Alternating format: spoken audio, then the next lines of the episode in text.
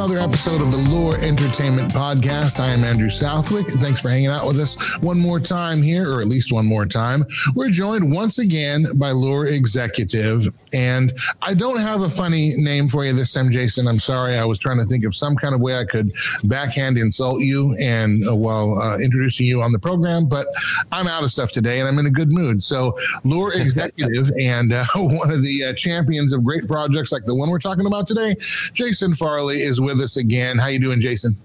Great. So glad to be here. And maybe after the show, I can tell you all of the mean things that kids said about me in elementary school, and that'll help you for next time. Oh my gosh, that would be that's a gold mine. Thank you. I, I would tell those stories to my children at night um, because we we sleep on the tears of the yeah. Of that. Right. Anyway, yeah.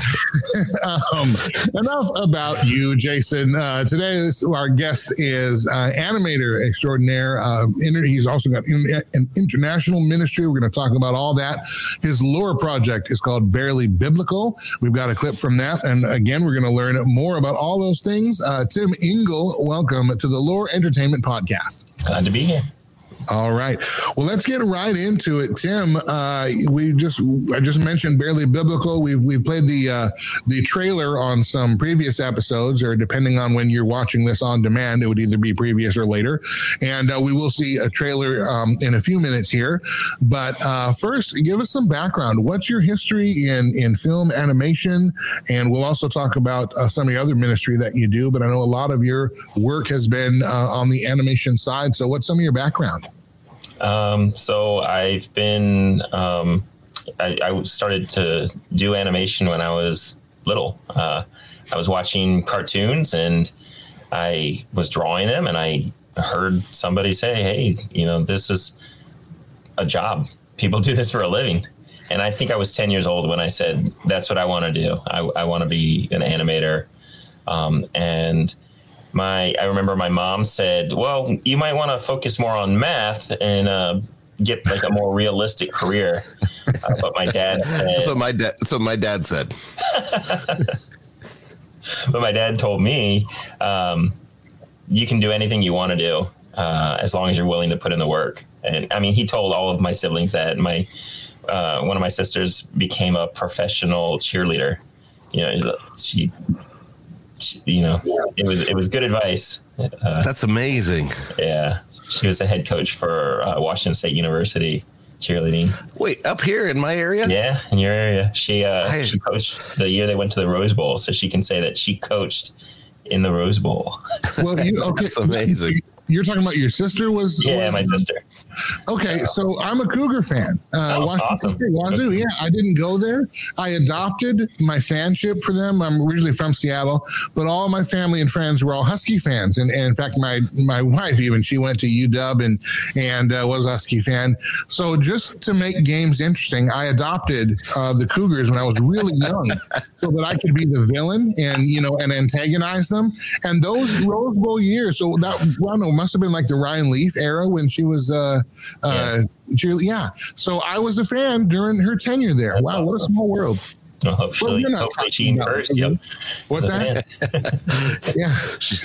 okay. But yeah, so my point was just that, uh, like, I was given a lot of freedom to to try things out. Uh, my mom sent me to a lot of, um, you know, extracurricular art schools, um, classes, and things like that to encourage me um, in my crazy dream of making cartoons. But she also encouraged me to stay good at math. So, um, so yeah, for years I I uh, kept studying art. Um, even in in high school, I was part of the class that took um, I took more art classes than any other graduate from my high school up to that point. Wow.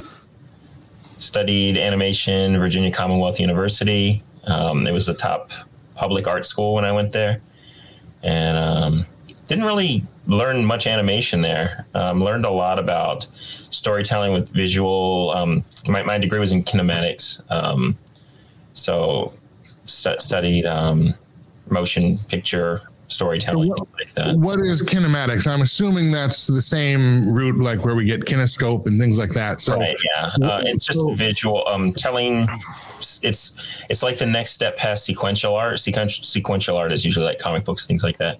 It's um, it's telling stories using uh, film, video, animation. Okay. Now, what is the what's the difference between animation and you know drawing a picture? I mean, you know, like I, I when I think of animation, of course, I think of like old school stuff, like the old Disney uh, storyboards and all the artists and everything's hand drawn and every frame.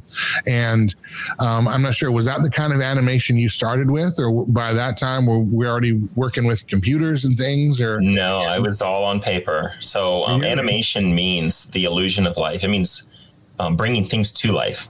So like Frankenstein's monster he was an animator. Frank, Dr. Frankenstein was an animator. he brought that thing to life, and that's what animators do today. We take things that are not alive, but put think, put the illusion of life into them.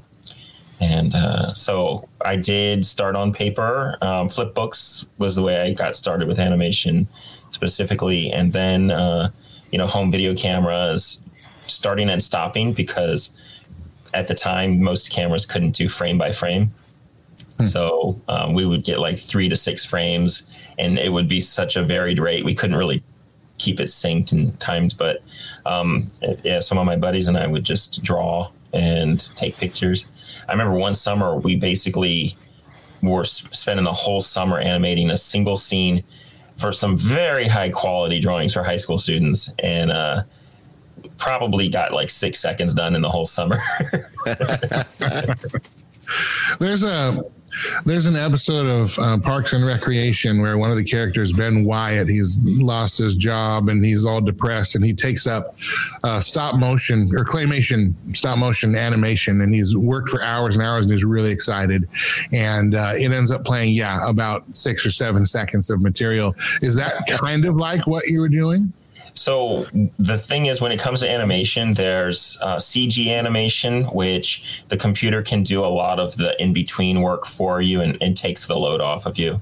There's um, hand drawn or traditional animation, which uh, generally in the professional world, you have a key animator who does the the major poses, and then you have in betweeners who do the drawings in between.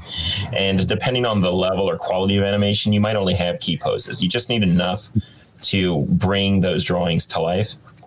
But then you get to stop motion, and I, I can't do stop motion. You, you have to be a masochist to do stop motion. You have to hate yourself because when you make a mistake, it's gone. You're, you every, all the work that you've done to that point. You have to start all over.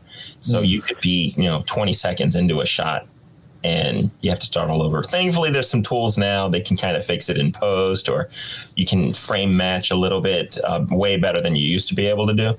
Um, but yeah, stop motion like uh, Rudolph the Red-Nosed Reindeer, which plays every year. That's um, that's the same technique now. Um, of course, now they're doing a lot of 3D printing in that and things like that, but it's still it is a lot of work. Um, and for the the quality, the results that you get from it, it's beautiful because you get you can treat it like a feature film. You can film it like a feature film, and yeah. So I love all those animations. I, I did maybe two or three stop motion things, and I said this isn't for me. I don't have the patience. so what uh, what were some of your first professional animation pieces, or did you move from studying into being an animator? Has that always been your career, or did you have a couple of uh, left turns so before you got after? So during college, um, we were doing some side work. We did some um, screen animations for Washington Nationals. Um, my buddies from middle elementary school, middle and high school, we all went through the same stuff. We were encouraging each other to be animators and to keep drawing, and um, we we're, we started our own company together and uh, we're doing work for the that we did some screen animation for the Washington Nationals um, right after college. Um, well, I was working for a small studio, Gingerbread Productions, and uh, doing really the menial tasks of studio work, and which include dubbing tapes and um, I did some digital animation there as well um, and some web animation too. This was back in the days where animated GIFs were done frame by frame and things like mm. that. And uh, then I worked for a, a, studio where we did some stuff for uh, MTV and um, uh, Georgetown basketball. What'd you do for MTV? That's, that's what, what's that? What, what'd you do for MTV? Oh, it was stuff for award ceremonies and um, things like that. Just the in, on-screen incidental kind of stuff that nobody actually notices, unless it goes like wrong. Animating and things like. Did that. you get to do like one of the one of the Moon Man animations that they would play at the uh, bumpers? This was, this was a decade and a half after that. Oh, well, that's I, I'd, I'd stop watching MTV by then. Sorry, I will look for it. I'll look for it. um, well, no, that was the MTV stuff. That w- what they were doing with animation, that was really exciting too. That that got me more in, interested in seeing that something could be done that didn't fit the mold of what animation generally was. It, it wasn't like Saturday morning cartoons, which I loved. I still love Saturday morning cartoons. I watch them, but uh, I watch reruns that I make myself. but uh, but yeah, like MTV is where we ended up getting Ren and Stimpy and things like that because yeah, you know, so what, what, were, mm-hmm. what were some of the differences, um, whether in terms of the production, the animation itself, or or just the general atmosphere of animation at MTV that kind of opened your perspective to, wow, this can be something different.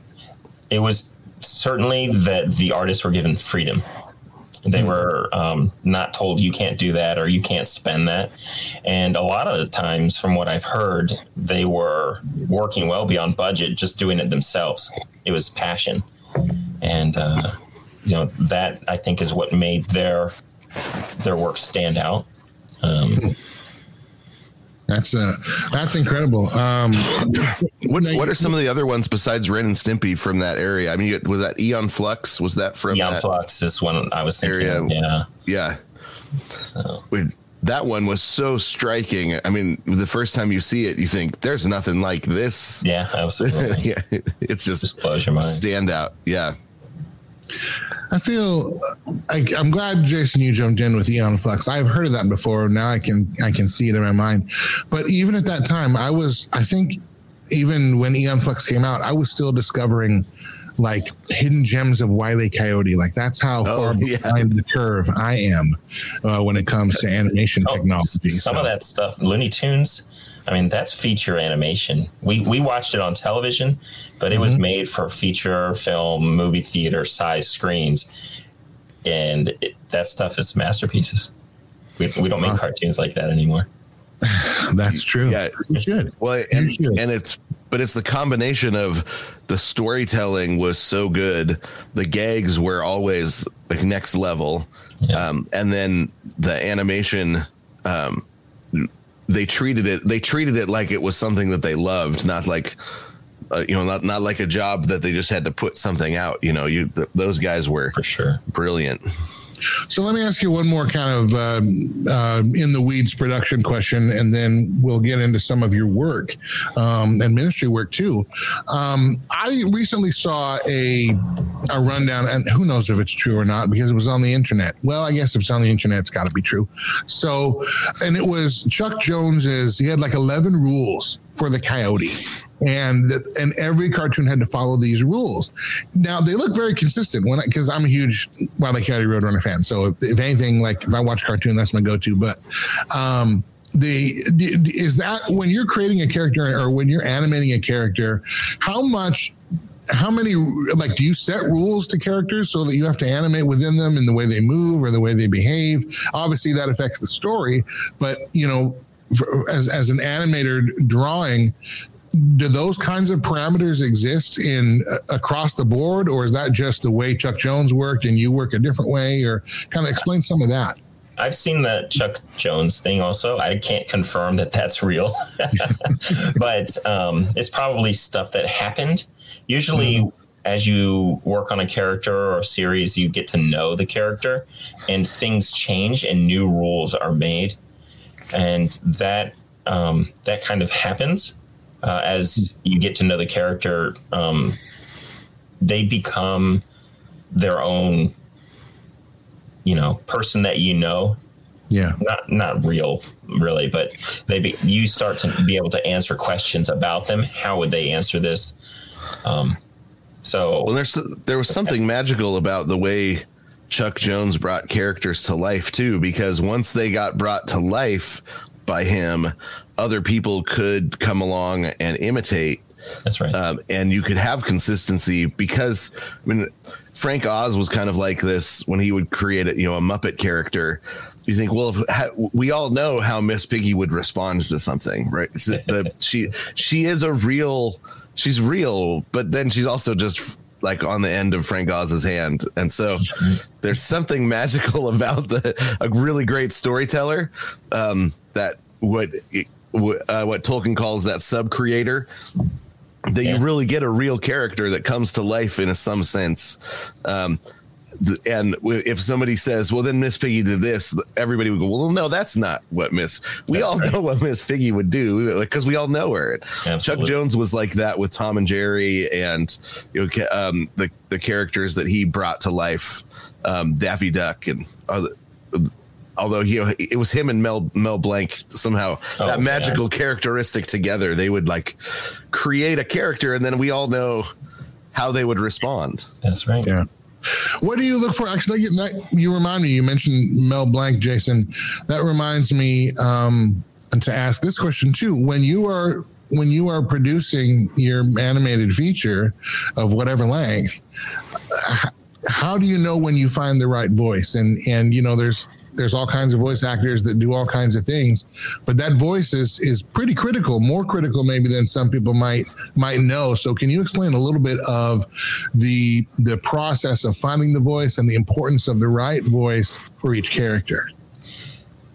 Yeah, so usually I would base it on voices I've heard. So a lot of times I'll make little notes in the script, um, you know, deliver this like Burt Reynolds, right? And it's like, you know how Burt Reynolds carries himself. You know what, um, you know what kind of re- re- reaction he'll have, um, and it doesn't really necessarily mean they're going to going to sound like Burt Reynolds, but um, that kind of directs the uh, thing. So for me, it, it helps to yeah. um, to think of what I've seen it's it's really hard for me to like come from scratch with a new person and then um, bring that character to life because it would basically be me um, acting out the scene to, to make that happen which a lot of times you see that is what actually occurs. Um, i'm thinking of brad bird with yeah. uh, incredibles. Ed, edna mode. Edna mode. He's like she would sound kind of like this and he did the voice and they're like hey, why don't you just do Edna? so that's that's another way that it happens is uh, you just bring them to life. Edna mode and guest. All right. Well, let's move into uh, some of your ministry work, and then we'll get to Bearly Biblical as well. Now, you have done a lot of international ministry, and particularly uh, with Japan. Um, and I know one of those pieces, and you'll have to tell me if I'm pronouncing this right, but Washi Gospel is that is that right. accurate? man? so maybe tell us a little bit about Japan, Washi Gospel, how'd that get started, what kind of um, you know responses and, and impact you've seen. So when I was young, um, and I was falling in love with animation, uh, some of the best animation in the world was coming out of Japan and uh, stuff like Akira and uh, Fist of the North Star and Vampire Hunter D, things like that. These were uh, very influential in me in terms of recognizing art in quality and recognizing that there is um, there's more to animated storytelling than musicals and comedy. So, um, because I was so in love with the animation I was seeing from Japan, I started to get more and more interested in Japanese culture. And um, as I grew and uh, became, you know, better at drawing and um, more aware, I started studying Japanese language at age 12 or 13, something like that. I started to get to know the Japanese culture more and more. Um, I then I came to Christ Uh, it was hmm. after college, um, just after college, um, and I came to Christ, and that's when I realized um, that the in Japan the church is very small. Um, it's been less than one percent um, Christian as a nation for over three decades. Wow! Uh, just it just broke one percent like in the last census, so it's like one point two percent Christian now. So it's, it's going in the right direction. It's the only religion um, to grow in percentage uh, last year. So is it really? Wow. In Japan, yeah. Wow. And um, so that around then, I was thinking, okay, so what do I do? I've got salvation, you know, I've got hope. I want to share my faith. Um, I got cartoons, animation, and I got a love of Japan. So it was 2004, a few years later, that I first went to Japan. I worked with some missionaries there and um, did just some media. I used my media skills, DVD production, and stuff like that. Um, and I got to just spend some time with some missionaries who had been in Japan for a few decades and um, learn from them, learn about what the process was like of um, just doing ministry there. And there was such a focus on relationship and i was i came home frustrated and i thought oh, i just wish there was a way to bypass this um, the need of relationship and you know just get the message out there. I, I thought that uh, the population would um, would grow if uh, it were if it weren't for the the burden of having to have a relationship before you can share your faith. So I um, I found some other people that agreed with me. Uh, a pastor who's um, he's just an amazing story relator. He was able to see the gospel in pretty much any movie, and um, we worked together and built a nonprofit. It was called Let's Love Japan, and it was um, designed to be to use animation and story as a tool for sharing the gospel. And we developed a, a Christmas story called um, Sugoku Christmas is a totally mysterious Christmas.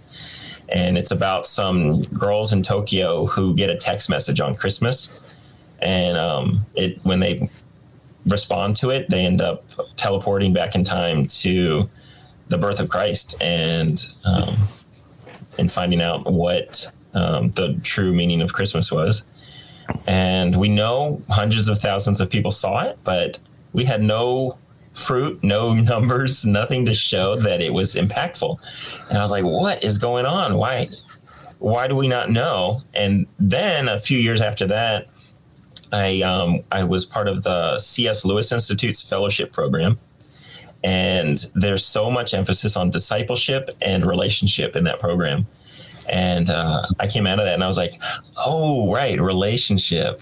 That's actually there's a reason that's important in Japan, and um, and that's true all around in Japan, not just when in sharing your faith, but just in living your daily life.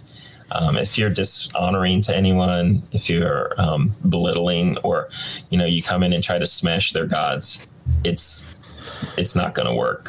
And uh, so. Let me, let me ask you here. I know you're in the middle of a story, but I want to I want to ask real quick. Can you uh, give us a quick snapshot? You you mentioned that relationship, and that was kind of a I don't know a different concept of ministry, maybe even a different concept of culture. Just quickly, uh, compare and contrast a little bit our American culture with the Japanese culture and how that informs uh, faith, ministry, and storytelling. Sure. And the, the differences between our stories and Japanese stories that are effective in each culture. For, that's awesome. Great. So in the West, we've grown very focused on legalism, um, guilt versus righteousness. And when we share the gospel, we often use a four spiritual laws type of approach where we we share the you know all have sinned and fall short of the glory of God, and um, you know the gift of God is eternal life through Christ Jesus. You know, we we present the gospel from that aspect. Um, you're a sinner. If you die today, where would you go? There's a there's a lot of focus on the afterlife, right? Mm-hmm. In Japan, if you tell someone, you know, everyone's a sinner, Well, the word for sin in Japanese is tsumi, which means crime or criminal.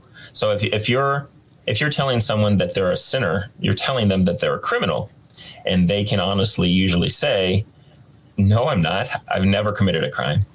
Hmm. Uh, and if you say to them, "If you died tonight, where would you go, heaven or hell?" and they might say, "Well, you're telling me that my grandparents went to hell and my, all of my ancestors went to hell, right? So you're go- so why would I want to go anywhere where they're not? It's because they have a relationship to the to their ancestors.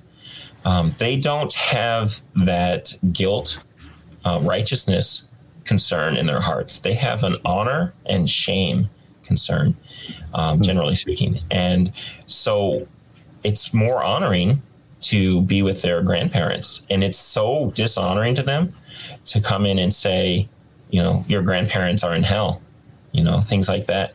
But sadly, a lot of Westerners, um, Western missionaries, that's how they have been approaching Japan. And it's not the majority, I hope, but um, that is an issue.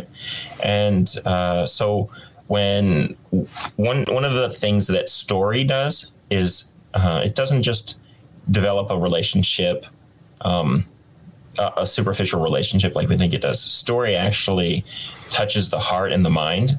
Um, a lot like a personal experience. I think that's why much of the Bible is narrative.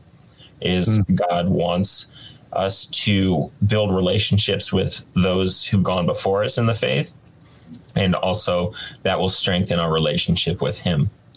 And um, so using story in Japan is a very powerful tool. But what we found was story paired with personal relationship is the best way to be able to share your faith.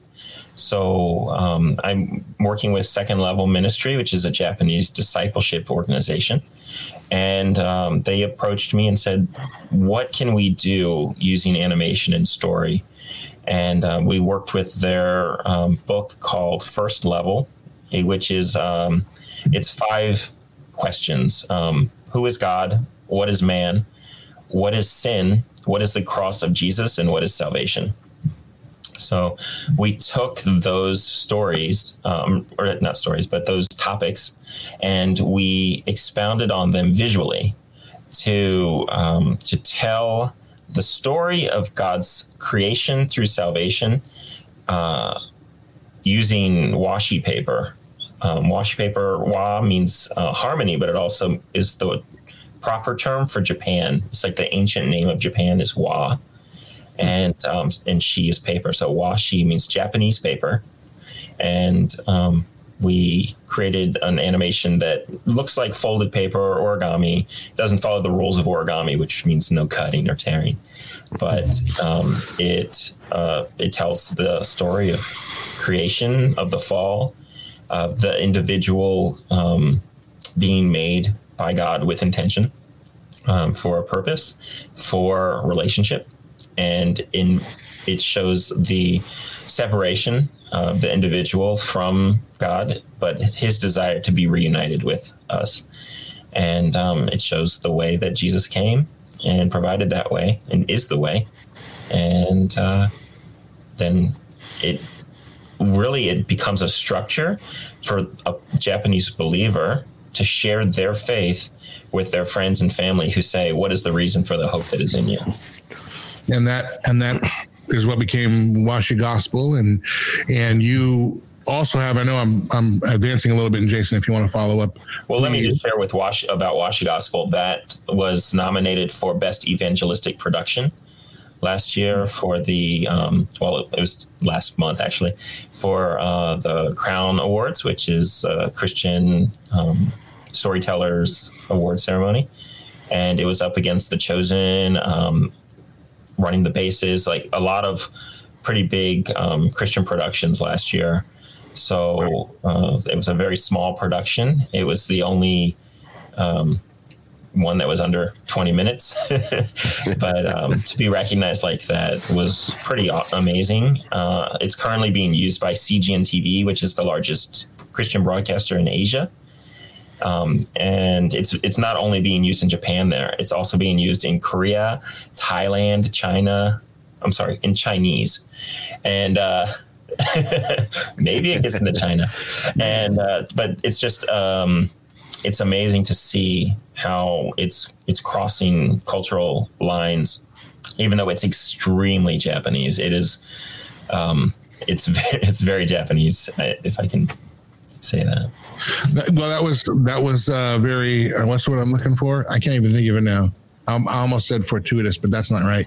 It doesn't matter. That was prescient. There we go. I don't know why I thought fortuitous and prescient, but anyway, that was prescient because my next question was going to be, you. It, it, was distributed through CGN TV. It's also um, Crew, I think, uh, carries Crew. Well. They're in the process of doing the the legal, getting the legal rights. Their lawyers are very um, detailed. So, just, but yeah, they're going to be using it in Japan um, with their ministry there. That's incredible. So, a little, and is it just is it a series or is it one? It's five of- parts, but um, it's a short film when they're all together. Okay. Okay. So it's one narrative and it's got five That's chapters. Right. Right. Okay. Um, Jason, any follow up on that before we move to uh, Bearly Biblical? Uh, well, one of the things that I find really interesting is um, the way that the gospel sort of um, is can be shaped into any culture, and then it ends up shaping yeah. the culture. What what kind of stuff do you you know you, you mentioned the kind of honor shame as central, um, but when it comes to storytelling, is there something the Japanese do? Different or they think differently about storytelling than we do? Or is it just con you know is it just the content that makes it different? And well i, I think storytelling is innate in the human heart. Um, but there's a way of presenting the story that when you watch a japanese movie let's say the, the number one grossing film actually i think demon slayer may have beat it but uh, your name kimi no na wa is called um, that it was the top grossing film in Japan. Uh, so it, I think it unseated Spirited Away, which was really, the, which was the top animated or top film okay. in Japan. In Spirited Away had unseated Titanic. So the number one money making films in Japan are animated films. And there's a way, there's just something in those stories that they don't simply tell the story, but they tell the heart that's that's behind the story.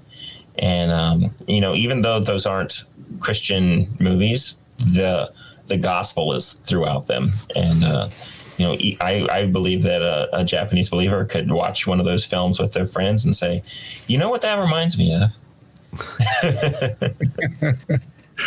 Uh, well, um, let's let's move forward here, and we'll talk about Bearly Biblical. Before we do, let me see if I can effectively. I did it last week. Um, let me see if I can effectively uh, get our uh, um, our preview queued up and uh, we'll take a look at that and then we'll uh, dissect how you came up with this idea and what you're hoping to do with it why Loor is a good platform all kinds of stuff let's check out the uh, trailer for Bearly Biblical the Philistines have sent out their champion Goliath of Gath. Okay, whoa, whoa, whoa. Who is this uncircumcised fluff bag?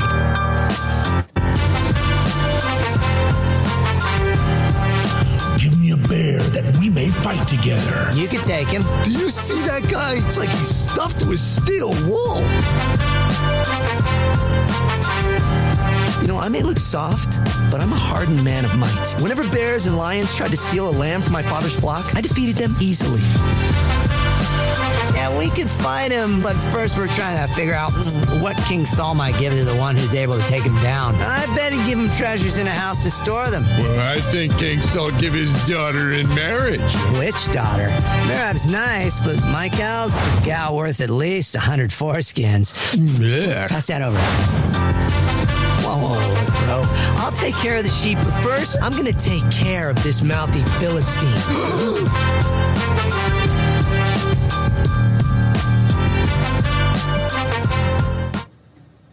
now. Bearly Biblical. That uh, that is the uh, project. Uh, funding now on Loor. I that said funding soon, but yeah, it's funding now on Loor as it's up and running. You can subscribe today at loor.tv.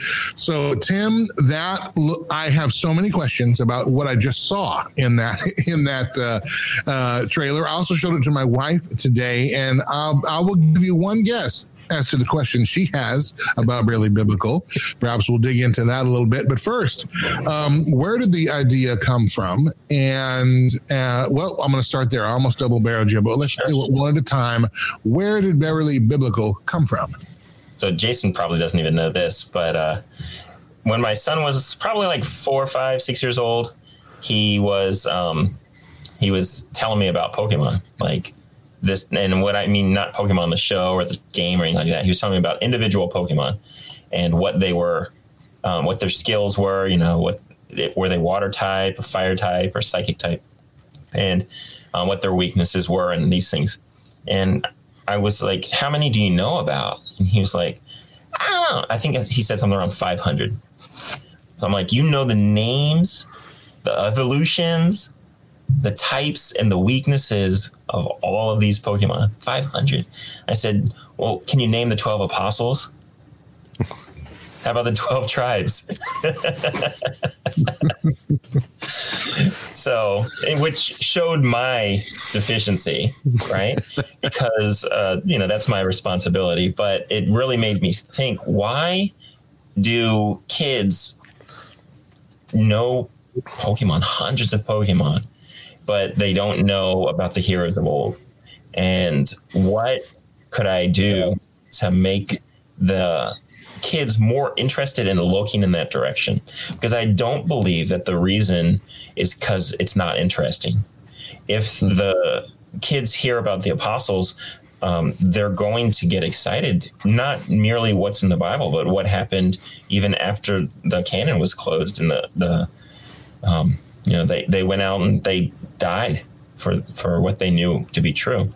Mm-hmm. Um, the, the heroes of old, just amazing stories of God's providence and salvation um, through the through the millennia, and uh, so I thought, okay, well, if it's not the Bible that's the problem, what is it? And I started to pay more attention to the way Bible heroes were portrayed, um, especially in Sunday school, and how watered down. And you know, they they usually only had you know an hour or so a week to tell a, a story, but they they just weren't there. And um, so we started to fill in those gaps and, and let the um, um, teach my son and, and, now my daughter about those things.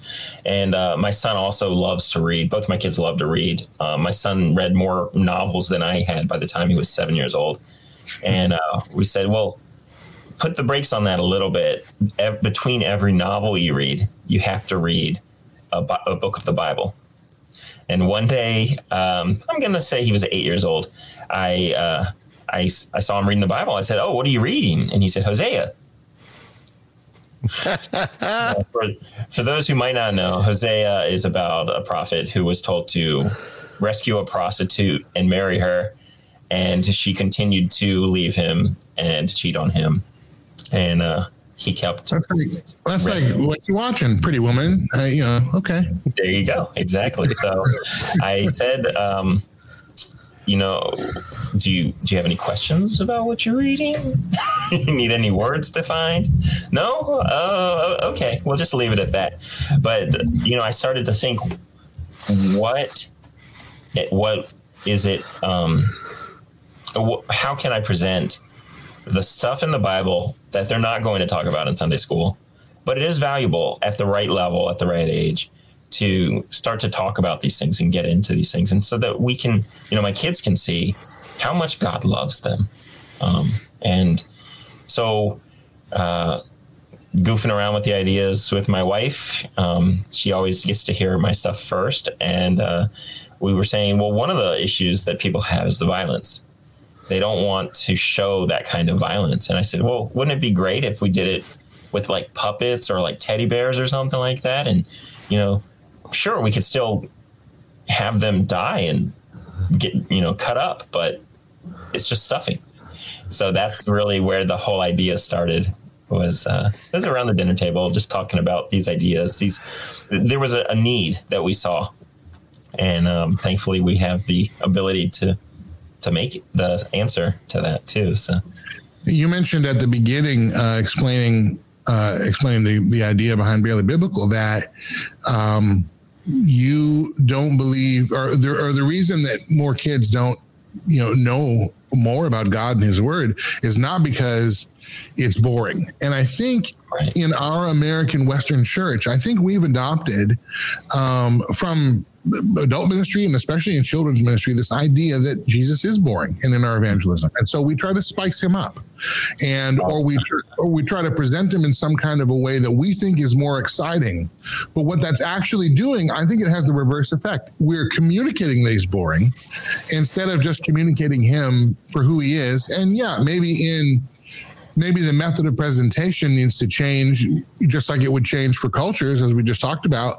Um, it, maybe it would change for ages or life stages, but that doesn't mean we're trying to um, you know, semi apologize for being the church or semi apologize for Jesus not including the good stuff in his word. You know, we'll, you know, we, we you know, we let's make sure that we have a dunk tank nearby. Otherwise, they won't have any appetite for this.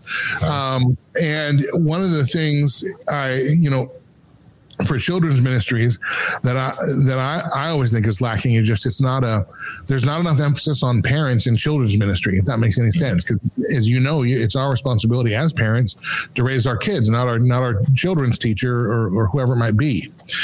It, it, did some of that factor into uh, maybe some of the story choices and and uh, in developing this? Like hey this is also a tool you know parents can see this and it can engage parents with their children in raising them in God's word. Yeah, absolutely. Um, one of the things, uh, so there's a lot you touched on. So I, uh, it is a pet peeve of mine when a pastor stops mid scripture and says stuff like, now when the Bible says there was a guard, a Roman guard in front of the tomb, that's 300 soldiers. And it's like, what? Where did you pull that from? That you know that, I, but I've heard things like that, and it's like, a, a, even just one or two Roman guards is pretty amazing, you know. So why stop and say stuff that's probably not true? Who knows if it's true? So the, I, I get frustrated by that um, spicing up of scripture instead of just reading it and and just praising God for what He's done.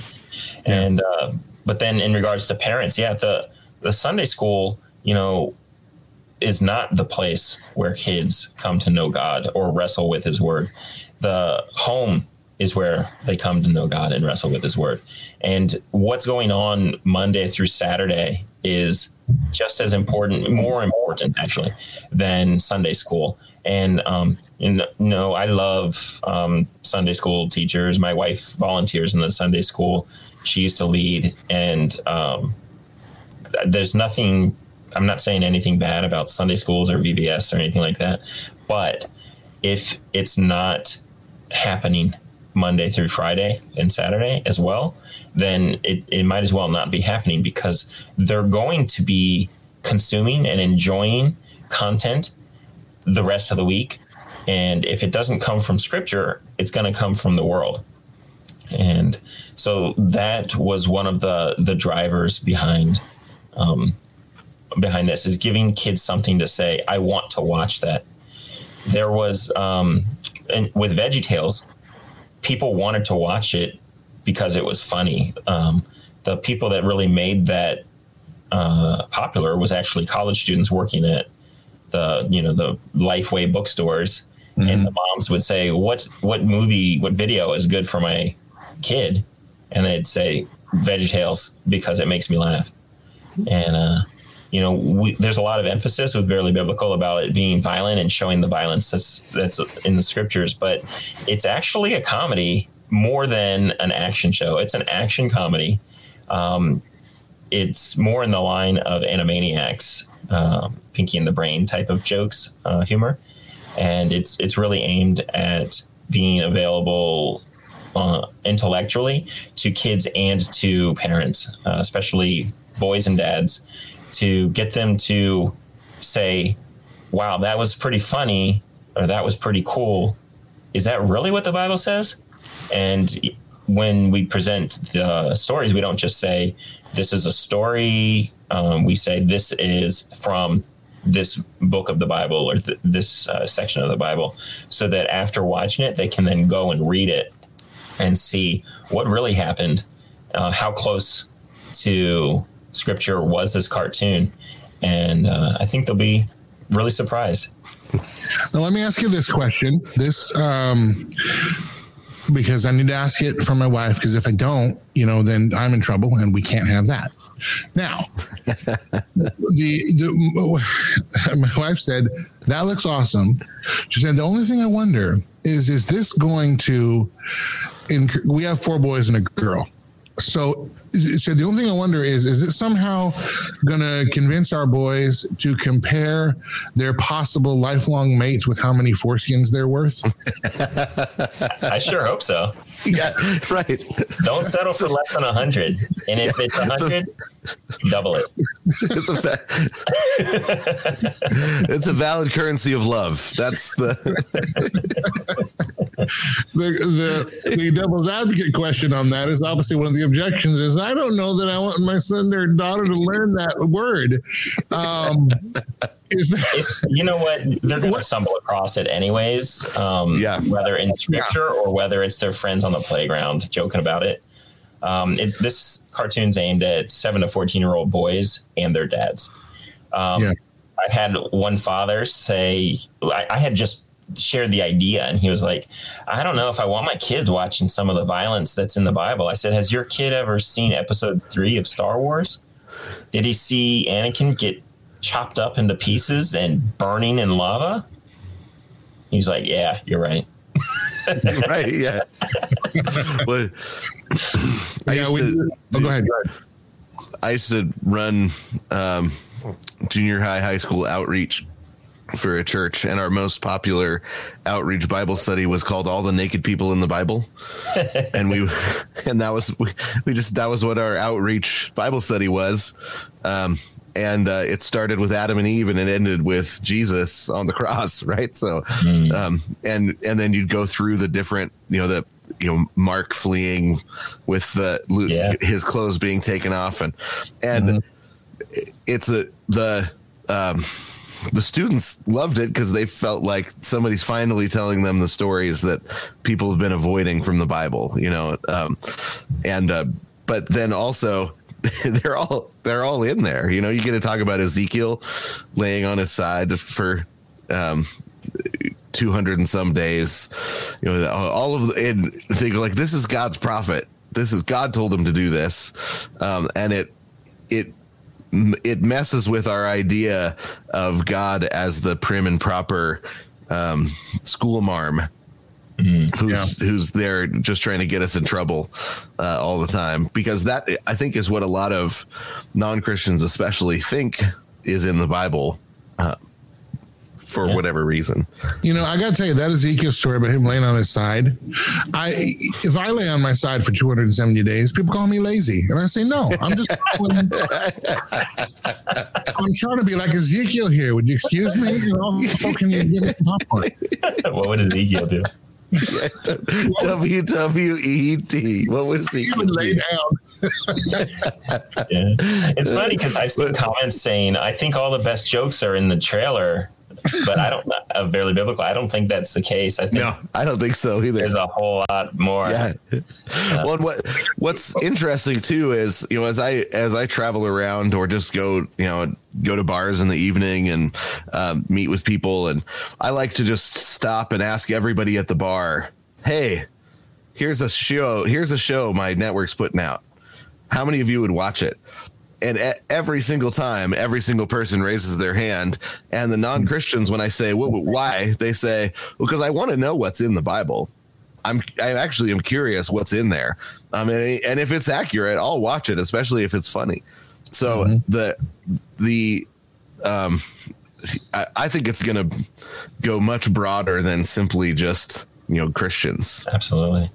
And the first episode is about 65% straight from scripture, like the dialogue, and it's it's all about timing. the Bible is very funny. yeah. Uh, so let me ask you this question. This is for both of you. We'll start with Tim, then Jason, and so we'll get the uh, both sides of this this answer. Tim, for some reason, you decided that Loor was the best platform for Bearly Biblical. Now, yes, Loor is a funding platform, and it's a different way to fund productions, but that's not the only reason why. Uh, in fact, that's you know that's not the only reason why most of the contributors and most of the filmmakers and creators chose Loor for their platform. Why do you think? I mean, you've got you know other connections, CGN TV and Crew and all this other stuff through your Wash It, Gospel, Gospel project. I'm sure there's other contacts, there's other places you could have looked for distribution and so on. Why is Loor the platform of choice for Bearly Biblical? And then Jason, what stood out to you about uh, to you and the the Loor team, Marcus and John and everybody uh, about Bearly Biblical that you said, yeah, this is a this is something we want to contract and have on our platform. Well, we'll start with Tim. Yeah, so um, I've had this idea for years now, and uh, I've shared it with people and been told, ah, I don't think it's going to fly. Um, the studios that I was able to pitch it to, um, I was told it's funny, I like it, but we're not going to be able to make it. Um, I even before the pitch uh, pitchathon where I met Loor Loor execs, I um, I was told by the uh, one of the heads of the conference um, that's not a, a, good idea to pitch here. This that's it's not gonna fly. But after hearing that, I heard Marcus go up on stage and say, "We want to hear this show that no one else here is gonna uh, give a chance." And uh, so I had actually left all of my stuff that I developed for Bearly Biblical at home and only brought my kind of cute preschool shows, things like that. And, uh, you know, I did pitch to other, I did pitch Bearly Biblical to other um, producers that day. And I'd say half of them said they love it and want to make it, but can't. And um, the other half just was like, yeah, no, no, not at all. Um, but Loor was not they didn't only say yes they said oh yes. This is exactly what we're looking for and uh, i was excited about it. The the best thing though about Loor is not um, the it's not actually the freedom. It's not the platform of funding. It's actually that i get to keep my ip hmm. i'm going to own Bearly Biblical even after this um, and you know, one, one of the issues with VeggieTales was uh, a distributor got the rights to it um, because they were making the VHS tapes. That's some loophole in a contract really messed that company up, messed up a big idea, um, and, and, hurt them so badly. And uh, the Loor contract is the best contract I've ever seen. It's so clean, and um, and it allows creators to not have to sacrifice their babies to be able to make what they want to make. Hmm. That's actually the main reason that I like Loor. So, Jason, how about you? You you guys saw this pitch, or you just said, you know, Marcus got up there and said, we want to hear, you know, send us your huddled masses, right? Effectively. yeah. And uh, uh, what what was it that stood out to you in about this project, and and even maybe you can speak a little bit for the team in uh, why you said, hey, let's let's let's carry this on the platform. Well, it, it, was a couple of things that stood out, but the first one was just the courage, the the courage that said the um, I want to present the Bible the way the Bible presents the Bible. Um, that is something that uh, uh, to, we over and over and over I hear pitches where they say, "Well, look, it's Christian, but it's going to be hidden. I'm going to hide it. I'm going to," um, and and I say, "Why? Why are we hiding it?" I don't want. I don't want to hide it. I, I want it to be really well made and in a genre you wouldn't expect. But I don't want to hide the Christianity. Um, I don't want to see an artist trying to hide it. I want to see an artist trying to show that it's beautiful, show that it's good, show that it's better um, in a straightforward way. Um, and uh, uh, in an honest way, you know. And so the first thing was just um, when he said, "I want to make a show about teddy bears doing acting out the Bible accurately, and we, and we went accurately, and he said, for example, the uh, the tag on the Gentile bears is full length. The tag on the Jewish bears is clipped. Oh man. and I mean, Marcus and I couldn't quit talking about the pitch for the next we had another seven pitches come afterwards and we were both trying to hold it together because we couldn't wait for the pitch to be done so we could talk more about Bearly Biblical. We were so excited. Um, because it's funny it's it's really but it's funny but like you said it's it's scripture. And what one of the things that makes it funny is saying the thing saying the parts of scripture out loud that you're not allowed to say. Is, is, is that's that is humor. It's that transgressive humor that says, well, you're not actually allowed to talk about the fact that David used foreskins to get his wife. right? Like, but, but that was what, that was what he was told to do. And so he did it, you know, and you think, well, that, that story is, um, that's the part we leave out because we're embarrassed of, um, in the modern world. But we, I, I think it, we live in a time and a day and age when we need to just not be embarrassed of the Bible. I mean, every age is like that. Um, but but the the combination of the courage, the lack of embarrassment for the Bible, and then just just the humor of it, I think is the other thing that really stands out. It's re- at it's really high level. Um, it's it's high it's high the the craft is really high level. Um, you know the, the the writing is really high level. The the quality of the uh, voiceover acting is really really oh, good. Man. Yeah, um,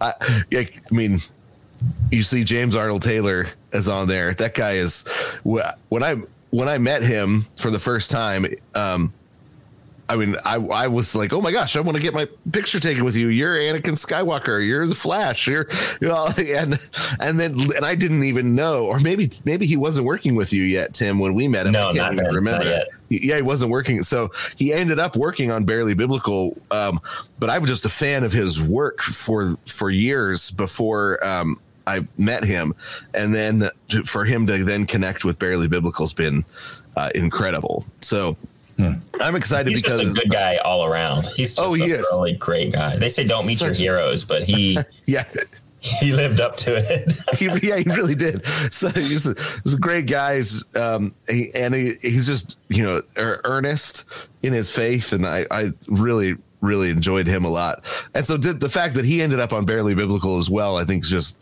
um, just a, a, huge gift from God. He's so good at what he does. So uh, the the high level of the craft is the other thing that has me really really excited um, about the show. You know, I know what that we have lightning in a bottle with this show, um, and so it's just a matter of getting uh, you. We, if we can get it made, um, we have we have the next breakout. We've got the next Veggie Tales yeah. sitting on the shelf behind us, and we're trying to say like, "Yay! We just we just need to show it to you guys. Um, yeah. This is this is going to be huge. I think it actually could be bigger than Veggie Tales because I think it has the the possibility of breaking out far beyond just the Christian market in a way that Veggie Tales never was going to. Um, and so uh, because it's not um, it's not moralistic the way VeggieTales was, and hmm. Christians will put up with moralism all day long. They they pay people to tell them th- things that make them feel bad. Um, the world doesn't do that, but this because it's from the Bible, I think it has the possibility of breaking out far uh, wider than VeggieTales ever did. All right, Tim, we got a couple of minutes left. Uh, I always like to do a little elevator pitch at the end of each show from the creators because you know part of the part of the uh, sharing of the story is asking the Loor subscribers, hey, this is worth your loot or at least a portion of your loot to help uh, fund excuse me, to help fund this project. So you're in an elevator, and uh, you know what do you want people to take away from Bearly Biblical, and why is it worth the loot? Well, I think that this is a show that doesn't make the audience or take the audience for granted. It doesn't say, "Well, yeah, they'll watch it because it's Christian." Um, and in fact, I think it's from the other direction. It's going to have non Christians watch it and say, I'm watching it even though it's Christian um, because it's not merely um, the Bible, but it's the Bible with sincerity. Um, and it's the action and the humor that's in Scripture that reveals that part of God um, to the audience. Uh, there's a lot of funny stuff in the Bible that uh, we gloss over or we don't really catch.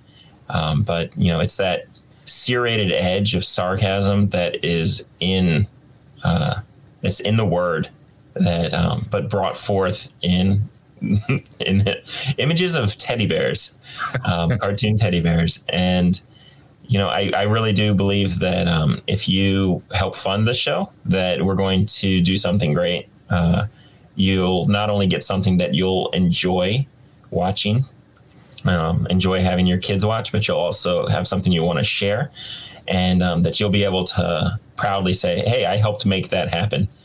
And um, yeah, so.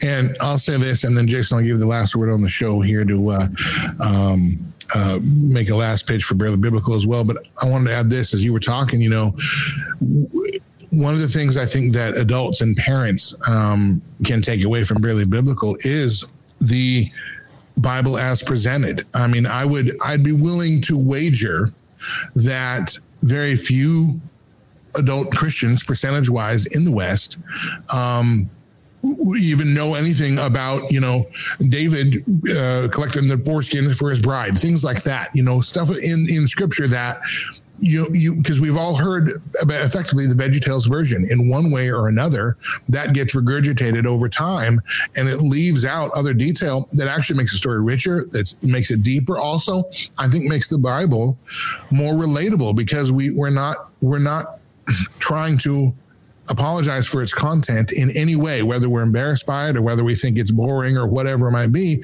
We're presenting it. Here it is. And I think there's as much uh, that parents can learn from Bearly Biblical as their kids. Uh, am I getting the wrong wavelength there, Tim, or, or is that something you? Well, so yeah, that's the thing because it's not about the shock of the word foreskin. Right. It's about kids going and reading, and dads too, going and reading. Why the heck would they say you know, a, a, woman is worth foreskins. And they'll learn that Saul was a coward and afraid of David. So he gave him an, an impossible task go kill a hundred Philistines and prove that you killed them by taking their foreskins because it's going to be a lot harder to take them without killing them first. So the idea that Saul had was I'm going to kill David by giving him an impossible task. David said, Yes, she's worth it and killed 200 Philistines, evil people, and brought back a big sack of foreskins for his new father-in-law. I like to think of him on a necklace. Did with that? Make a coat. I feel like I'm in third grade. All right, Jason, you gotta. I, I, need a moment to compose myself. Okay. So, All right. Make, make, a pitch here, and uh, then I will get. I will close the show, and we'll probably never be back on the air. Okay. All right. I, I, remember when they tested Teenage Mutant Ninja Turtles in the early 90s. And um, seeing just the test run of the pilot episode and telling every single person, oh my gosh, you got to see this show when it comes out. It's going to be amazing. You got to see it.